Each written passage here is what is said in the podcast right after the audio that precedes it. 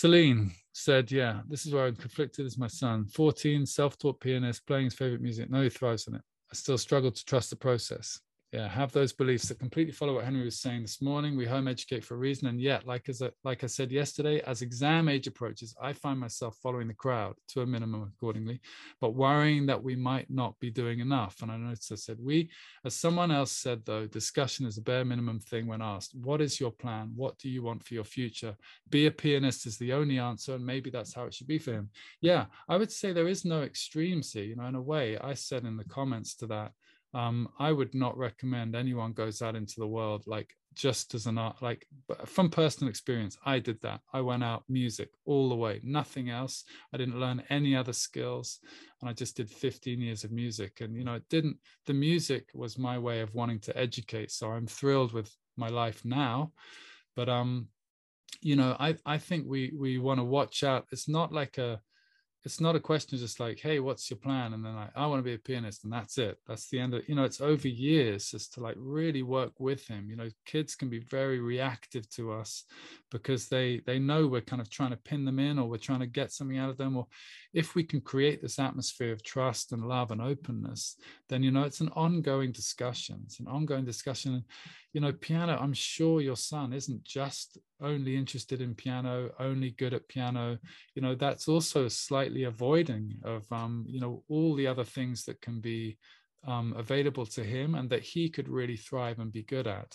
So um you know that that is i would just say very much um uh, as an independent advisor, that's a very risky plan. You know, to him, I would say that brilliant, go for it, go all out on the piano. But what is it like? Twelve hours a day of piano? I doubt it. There's other there's other time in the day, and what's he doing there? Like, don't avoid, step up still in those other ways. And what else can he also move into in terms of meaningful life work down the line? Um, that can support him like who's going to pay him to play piano like most a lot of people struggle to get paid to play piano for decades you know and then they might be the but you know it's it's not a really lucrative sort of so you know this is just the reality. I would just have these real conversations and if you don't want to do it with them hand it over to someone else. Have a few other people come in and say you know um, that is not a banker and um, a, ba- a banker like a, that is not a, a career you can bank on. Awesome. Let's go for it. That's your plan a. But like what else can you put in? And what else also can you develop in the meantime in yourself? Hope that helps how can you tell if a child's looking to give up a subject for the wrong reason? She's a perfectionist and i suspect she wants to give up this subject because she's not as good as it, at it as she would like to be. She's hard on herself and she can't do something perfectly then she won't do it. At all yeah this is a real consideration. When i say give up french give up science whatever if there's something there like a profound lesson that's being um, missed or an avoidance something to do like this to do with perfectionism. It's a very big topic for now. We have so little teaching of our children to embrace failure. You know we're we're so paranoid about it. Like listen to us here this week. Just to accept any sort of failure to let our kids go out there and make a mess of things so that they can learn you know we're not really doing it these days. So they get that straight away. They're like wow nothing but complete success is acceptable. Um, so that's definitely just a, a territory to work on. It doesn't mean you have to like make her do this particular subject but it's a long term thing you want to look at there just like it's got to be fine. We've got to create environments in a way where our children can fail and it's just no big deal. We can support them to learn that that's absolutely fine. Nothing happens.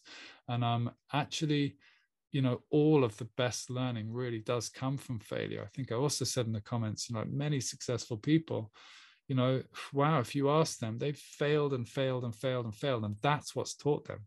So we really have to be careful that we're not avoiding failure that our children aren't and support them every way that we can not to not to live like that with that fear whoa okay. So julia when it comes to schoolwork finding it challenging to buck the trend of coercion consequences and rewards. Yeah i really understand that and i hope that what i've already said has spoken to that julie.